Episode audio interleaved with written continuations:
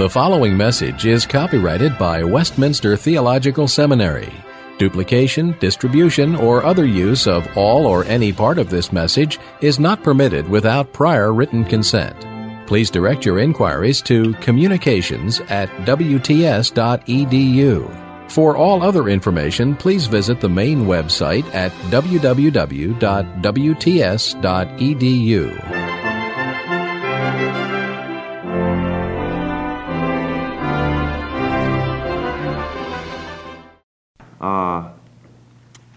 we're roughly uh, speak, following the, the human life cycle as an order here, but we're going to jump around a little bit. Today we're going to talk about birth control and genetic engineering, which have a lot to do with the beginning of life, of course. And then next time, a subject that um, I've done a fair amount of work on um, in vitro fertilization. And you'll notice that next time um, your reading is uh, outside of this main textbook here because they don't deal with in vitro fertilization much. Um, and then the following time, we are going to deal with abortion in current debates. And um, I, would like you to really get hold of the argument that Bouma et al. are using, and we will react to that, and as well as um, what John Frame presents um, in, in his appendix and then on that uh, occasion, the Lord willing, I'm going to show you a, a very interesting uh, video, which is uh, one of Bill Buckley's firing lines, um, where he interviewed uh, the Harvard law professor Laurence Tribe, who's written a book in which he pr- proposes a, uh, a way to reconcile pro choice and uh, pro life. And we will, of course, react to that. Um, so that's all of that is to do with really the beginning of life, and then um, we will jump way over into um, the uh, the end of life. However, today, just to confuse things, in the second hour, I want to show you uh, a video um, from Chestnut Hill Hospital, where I work on the ethics committee, which has to do with um, the, um, the giving of organs. And this really ha- should have to do with the middle or end of life. But I have, I have the tape with me and I have to get rid of it. So it's going to change our, um, it's going to be anachronistic, but anyway, you'll see why it fits. So let's uh, begin by talking about the whole area of birth control. And I'd like to examine the arguments that are used uh, by Bouma et al. in their, um, in their chapter um, 7, Having Children and Caring for Them, Becoming and Being Parents. Um, this chapter is not simply about birth control, of course. It contains moral positions which indeed um, apply to uh, questions like in vitro fertilization, artificial insemination, and, and, and so on. And, um, and I'd like to examine not only what they say, but how they set the argument up. And so, so we want to notice the, uh, the structure of their argument. They, they begin, um, of course, um, with this r- remarkable verse of Scripture. Um, the first reflection uh, of the author after the fall about procreation, when the author had said relatively a lot about it before the fall. And it's the verse in Genesis 4:1. Now Adam knew his wife, and she conceived and bore Cain, saying, I've gotten a man with the help of the Lord. And um, as, you, uh, as you know, they take this and they they go from that to new versions of procreation. And um, they um, kind of have this little, little quote here um, about Louise Brown, who, as you know, is the first uh, successful uh, child born of in vitro fertilization. Now, Gilbert Brown took a specimen bottle and filled it with sperm, and the sperm was placed in a little glass dish along with an ovum which had been surgically removed from his wife, Leslie Brown, and behold, After the egg was fertilized, it was implanted into the wall of Leslie's uterus and grew. And she bore Louise Brown, saying, I have gotten a little girl with the help of Dr. Steptoe, Edwards, and, oh yes, God, a really tubular, non tubular little girl for sure. Now, um, this is meant to be, of course, a great contrast to the, um, to the biblical passage. And, um, and they point out, in a way, it is a tremendous contrast. In another way, um, this is not the first new version of procreation, um, and they estimate not, not nor the last.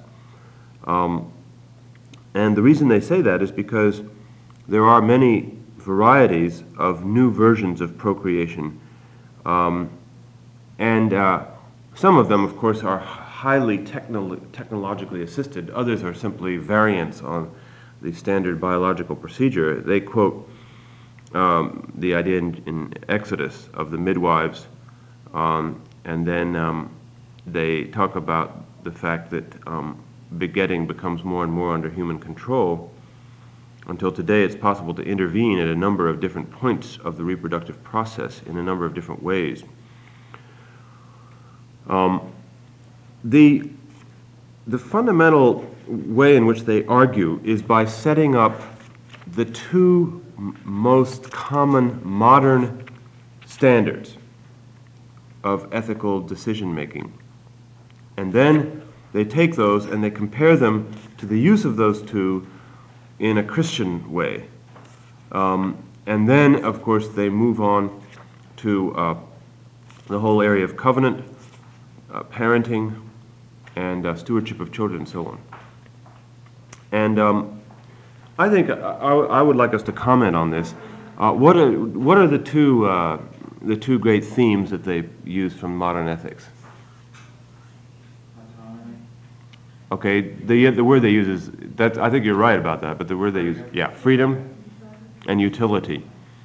And indeed, um, they, they had a, a, pretty nice little summary of um, how that those two were, since Kant, um, the, uh, the major um, themes of ethics. And you probably know from other courses at the seminary here that um, we tend to look at Kant as a watershed figure who um, tried to set up a, a system, an epistemological system and an ethical system, whereby you could believe in absolutes without having to submit to revelation. Um, and of course, much of the history of philosophy since him has been in reaction to that, uh, either affirming it or affirming certain parts of it or uh, disagreeing with it. But in any case, um, the principle of freedom, which for Kant is autonomy indeed, um, and utility um, are both in a kind of unhealthy dialectic in, in much of modern ethics. Um, uh, I say unhealthy because at times they seem to be in conflict. At times when they're together, they seem to be very powerfully um, anti-Christian approaches to, uh, to ethics. But the important point to remember is that most modern people who, who are not strongly dependent on a Christian worldview will evoke freedom and utility when talking about medical ethics and when talking about procreation in particular.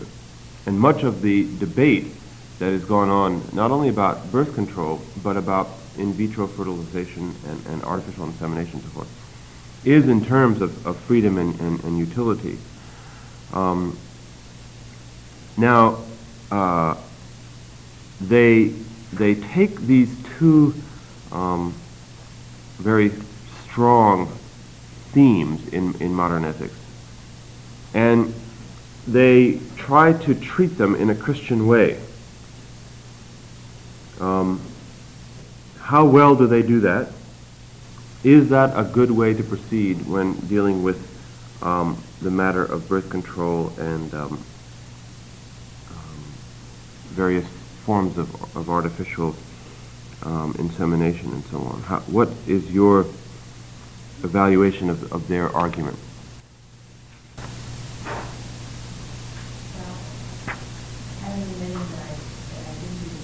but looking at the Bible perspective, uh-huh the Bible acknowledges human but really doesn't say anything about it. I mean, it, mean it's there, uh, but there's not a whole lot direct comment on it. And also, it doesn't want to emphasize a whole lot. I mean, certainly it's there, but it, it it doesn't seem like the Bible are written very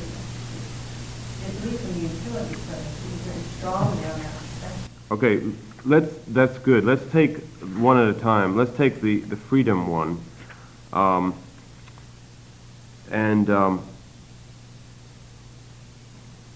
the Bible doesn't say a lot about freedom. I, I, guess in, in the sense that you can't find many, many verses which elaborate a doctrine. Yeah.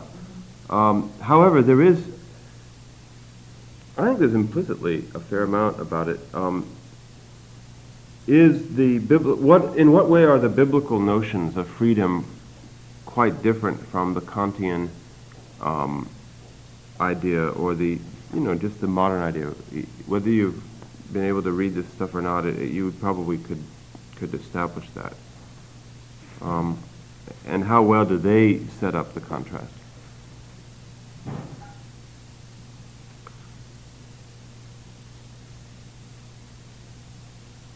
What's the, dif- what's the difference? Well, the, what's the difference that they point out between freedom in the modern sense and freedom in the, in the theological or biblical sense?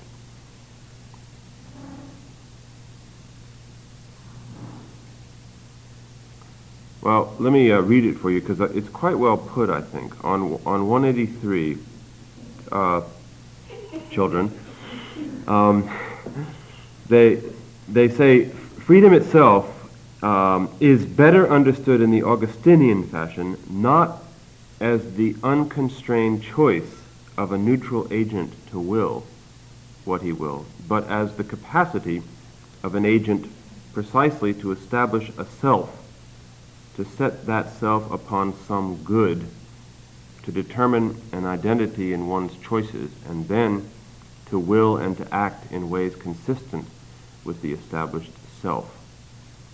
Um, now, that, all that language comes down to meaning that in the Kantian sense, freedom amounts to being a neutral agent, that you are here at a crossroads between choice A and choice B, and that there is no intrinsic um, reason why you should choose one or the other.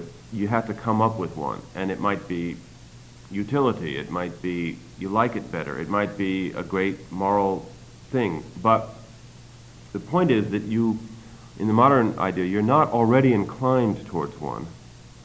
And that's very different from the biblical sense. And the other point is that freedom is not so much a positive, but a negative value. In other words, it's not so much freedom within a structure to do the good, though, you know, that's not totally excluded, but it's negative. That is, I am not bound. I am not uh, a slave of circumstance. I can um, overcome something, and I can take this on. Um, now, that all of that has half truth to it, but it, it's very important to see the difference because let's take what, what are the theological implications if freedom is what the modern view is? you know, let's say that Adam is your, your ideal type. Um, if freedom were the modern sense of the neutral agent facing options, how would we evaluate Adam's choice?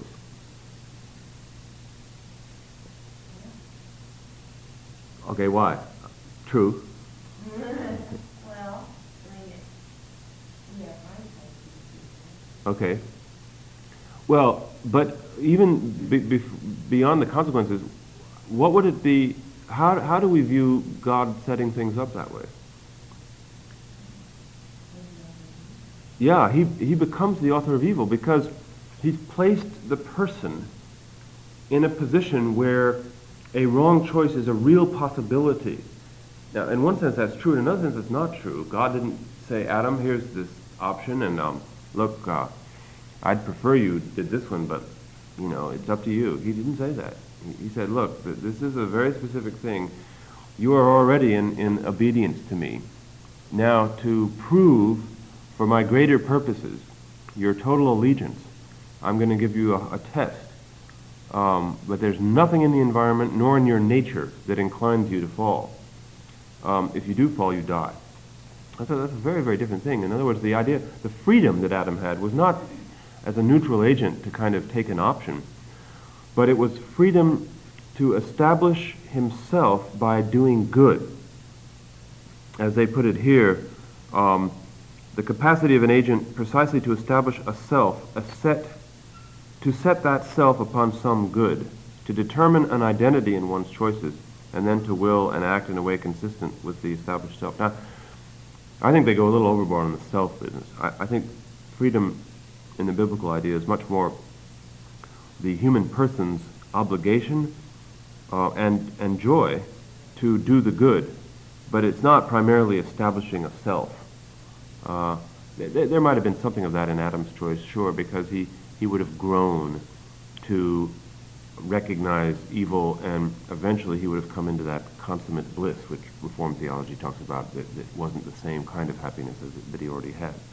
But I think this, this, this is a little bit too, emph- too much emphasizing the self, but the point, I think, is right, that um, it's very different from the, from the modern idea. Now, this may raise the question in, in, in your minds, um, it should raise the question in your mind, how can you be free if the only idea of freedom is already determined what you're supposed to do to be free. And, and that's a hard one because we're so used in the modern context to think of freedom to do what we want as over against constraint. We have a hard time with the biblical idea that freedom is doing God's will.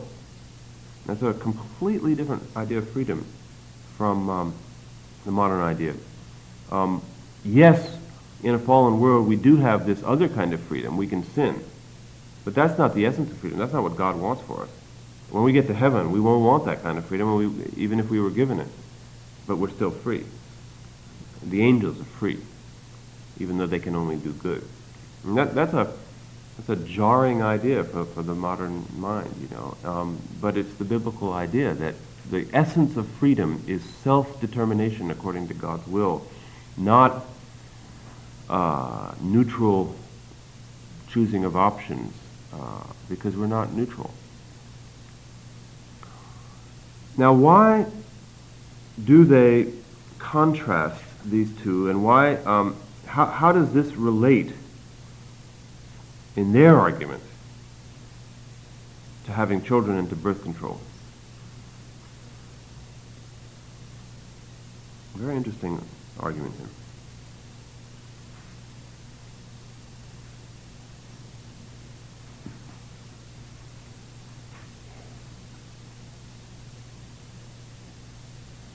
Well, think about it. Um, let's take the easier questions first. Um, only relatively easy. To, uh, what what biblical evidence could you amass for authorizing birth control? You know, I mean, on the surface it looks like it's kind of a funny idea. You you you you you're told to have children to multiply you're told that life is sacred and so on. Um, you're going to argue now that you can have a limited number or space them or, or whatever. How would you how would you use what you know from the Bible to defend such a position, or is it just indefensible?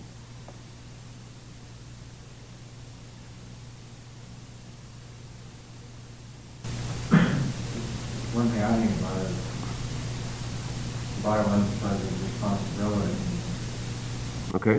So, if you look at ourselves, are we in a, have, have we reached a place where we can responsibly care for children as God would have us care for them, and we should not have more children than we can responsibly care for based upon circumstances, mm-hmm. currently around all kinds of things. Yeah, okay. And um, the, the, you know how to do Mm-hmm.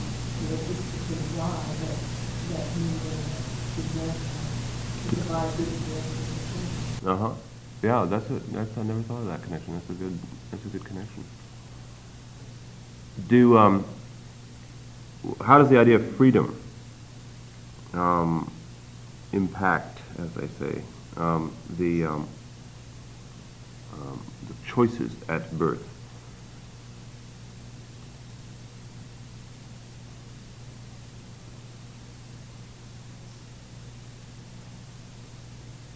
Because, see, that's the argument that most people use today for birth control.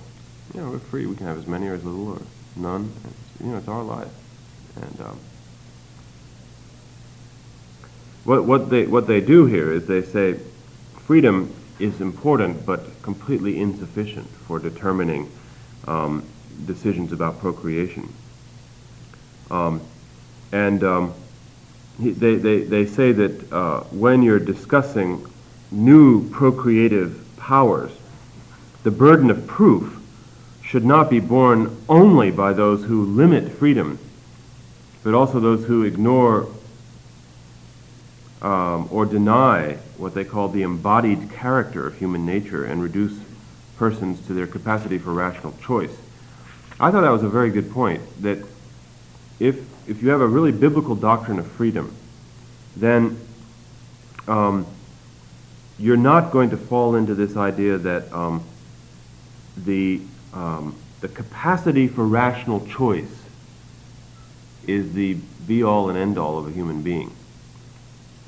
Um, yes, the human being has that capacity. Yes, it has certain contours and it's prominent in the Bible, but it is not a sufficient principle for determining um, what you're going to do with um, artificial birth or birth control devices because you want to do that according to what God wills. And no matter how free you are, if God doesn't want you to limit things, then you're not going to want to do it. Of course, they, they have a different view, and, and so do I. Um, but that they, um, I think it's very um, wise to bring in the, the freedom issue at the beginning because um, that's where the average reader is going to resist, and so they kind of um, tackle that issue first. Um, and then they they say that as they treat this, um, you need to bring in other principles. Now, the next other principle they bring in is the, the second one, utility. Okay, now how do they how do they handle that? Those are the two modern themes: freedom and utility. How do they how do they deal with utility, and what is the um, what's the essence of the modern utility argument, and how is it different from a Christian argument?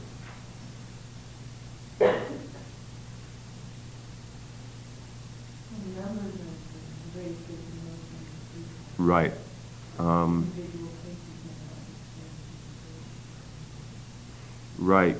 The uh, first of all, numbers um, in John Stuart Mill's, you know, ethics based on a, number of previous ethicists. It's the idea of the greatest good for the greatest number of people, and um, sounds wonderful until you realize that justice doesn't always follow the majority, and there are individuals who are completely different from the rest who may be right and the rest may be wrong, um, and you do it on principle. Um, they also say that uh, utility calculations um, tend to be centered on what people achieve um, rather than um, what people express. Okay? tends to be based on uh, the, the result, in other words, rather than on what people really believe, let alone the fact that it, it doesn't deal with what the Bible says. Uh, and then they also point out that utility arguments tend to be in terms of risks and benefits, but that's deceptively simple. Now, in the two um, arguments that you, you used just recently, um, the parents should be able to provide for their children. Um, that can be a very Christian principle that can also slip into utility if you're not careful because you you can begin to talk about risks and benefits. And who on earth is um, capable of deciding um, what a risk or a benefit is? You know, um, we've had so many young couples come to us and, and say, well, we've decided not to have children for a while you know, because we can't afford them, you know, I'm in graduate school and so forth and so on. Believe me, you never can afford children. not today. And uh, it's always exhausting, it's always costly, and um, if you go on a strict risk and benefit, um, you need reasons that are strong enough to overcome the average um, risk argument. Um, and admittedly, today the risk arguments are, are getting more and more flimsy. Um, but uh, I, I think they rightly say that utility also has its place. But the weighing of harms, risks, hopes, and so forth is not a purely technical matter. And the application of the impartial principle of utility depends on profound convictions about the future and about technology and about parenting. And I would add about what the biblical warrant. Um, so, again, I think that, that is very wise of them to take these two arguments and to try to deflate them at the beginning, or at least to reinvest them with, with, with other meaning, because uh, they are so uh, prevalent. Um, and then they go on to technology, techn- discussions of technology. Again, what is the, what's the major caution about technology that they use?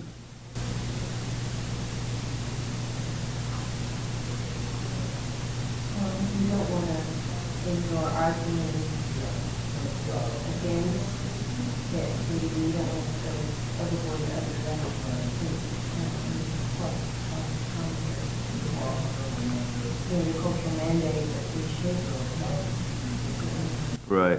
It certainly is um, good in itself. And uh, technology, despite Ellul and uh, Neil Postman and, and, people like that, McLuhan, uh, is, is, is good in itself.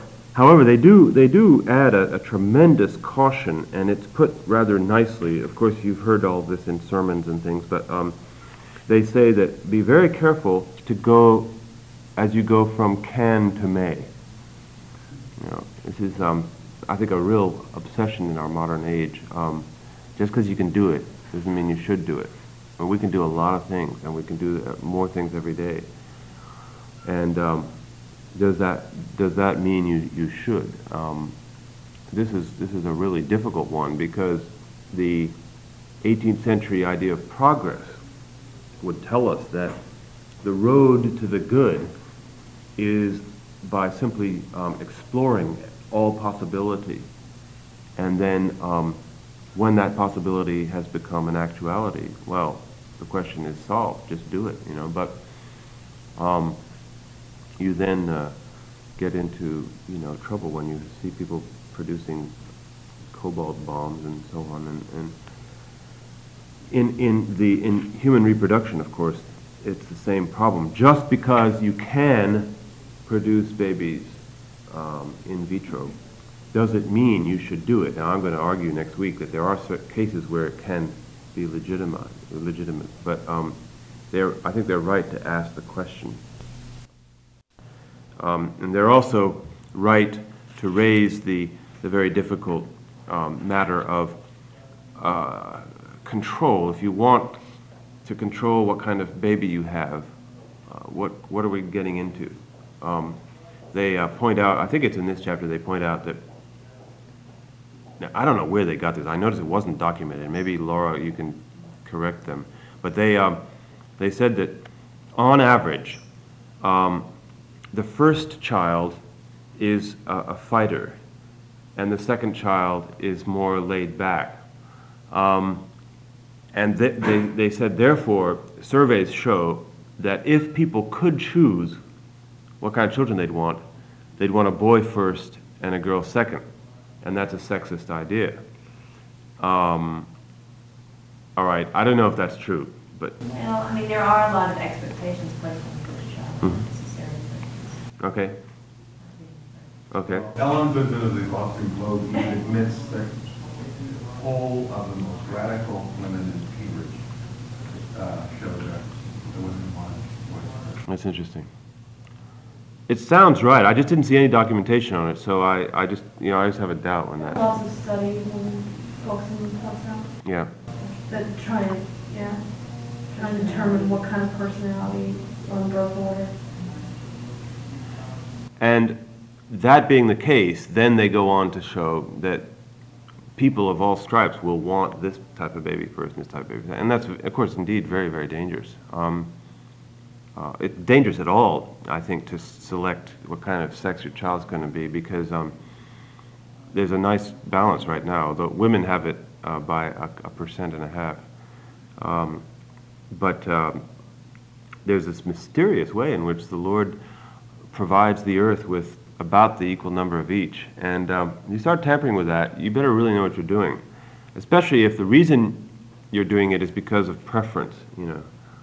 Um, now, they're, they're not excluding all that, and we'll, when we get to genetic manipulation, we'll, sh- we'll show some, some cases where you, you, you might be able to use manipulation for certain good places, but they're putting a very, very strong warning down.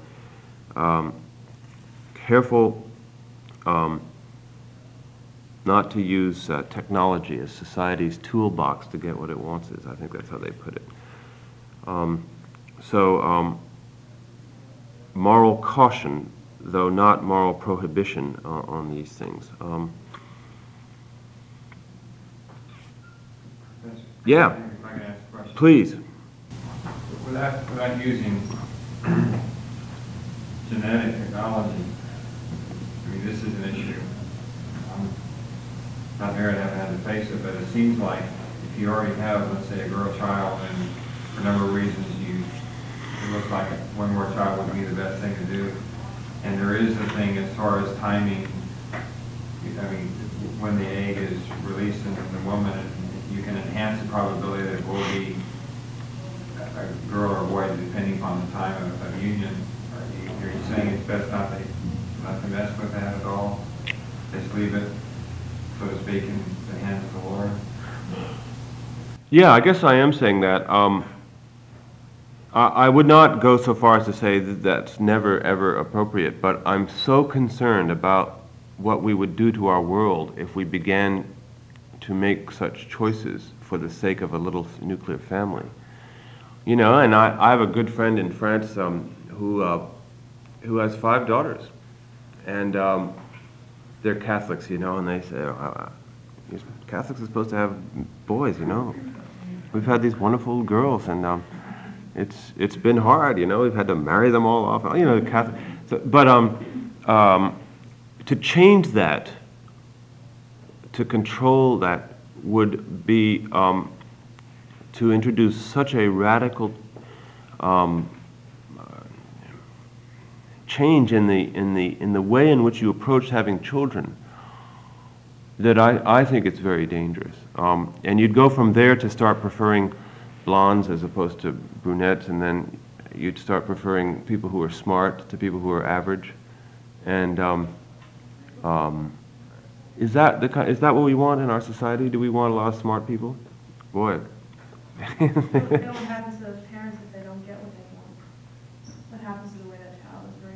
Hmm. That's a good point. If they wanted a boy and they got a girl, yeah.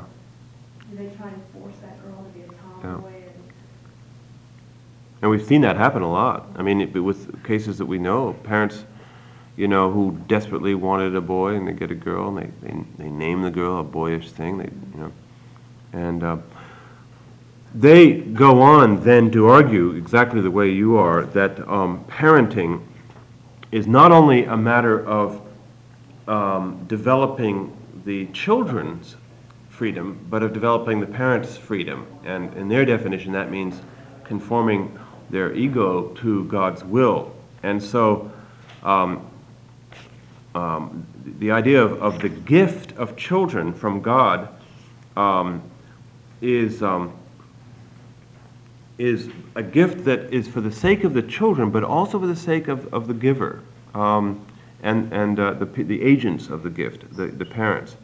Um, And, and um, this is, a, I think, a, a, a good argument for um, the fact that as you make your decision as parents, um, you want to be careful that you are being utterly fair to the child, and the only way to be utterly fair to the child is to be clear yourself morally, to be ethically clear, and to be on the grounds of, of wanting God's will.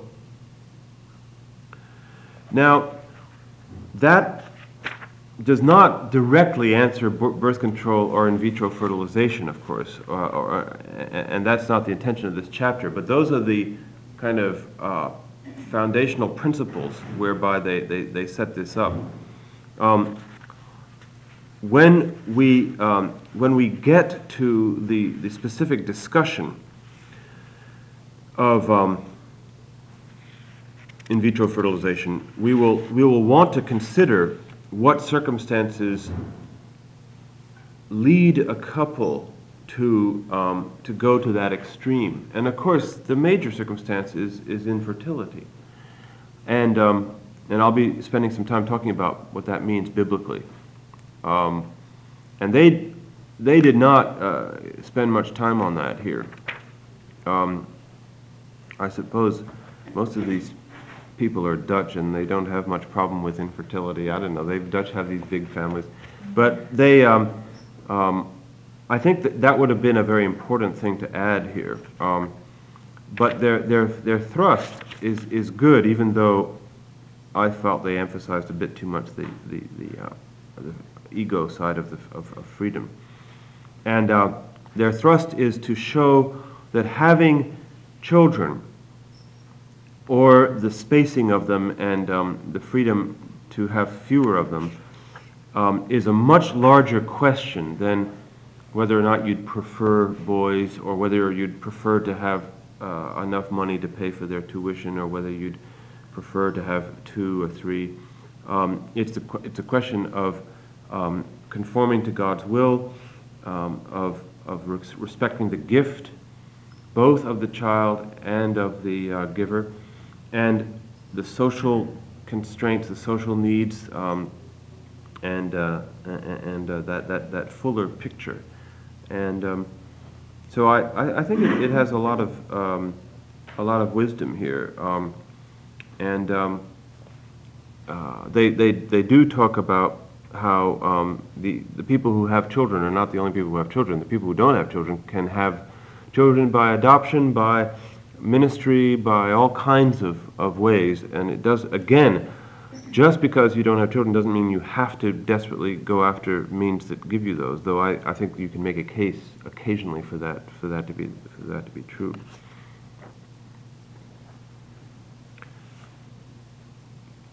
Um, any, any questions about, about their, um, their approach? Um, their, their conclusion is rather a modest one. They say that they lack the wisdom to settle some of these moral issues, uh, but, but they say wisdom um, is, is what you need caution and wisdom. Um, caution born of humility rather than fear.